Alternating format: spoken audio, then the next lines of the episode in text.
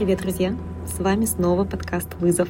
Второй сезон обещался выйти в марте, причем на иную тематику, чем получается сейчас. Все, что было до 24 февраля, кажется таким далеким и зачастую не таким приоритетным. Огонь новой реальности выжигает многое, обнажая самое важное и отбрасывая все искусственное и навязанное. И неважно, у кого какая политическая позиция, все зависли в неком межмирье. Старый мир уже позади, а новый еще не оформился, и за него никак не ухватиться. Наша рацио порой мешает принимать решения в отсутствии достоверных фактов и данных, данных, а оптимизм, смешанный с эмоциональной паникой, порой не дает проводить меры здравого и взвешенного риск-менеджмента. Но хватит философствовать, давайте к делу. Зачем и о чем этот сезон? Нас сейчас пожирает огромное количество новостей и контента, разжевывающего, почему это случилось, какая позиция верна и какие теоретические советы по жизни в новом мире наиболее эффективны. Не знаю, как вас, но меня все это вгоняет в ужасающее бессилие и уныние, а так хочется более светлого контента, заряжающего на позитив и смелость. Осознание, что мы все переживаем один и тот же эпохальный вызов, но у каждого свой контекст и своя правда, очень остужает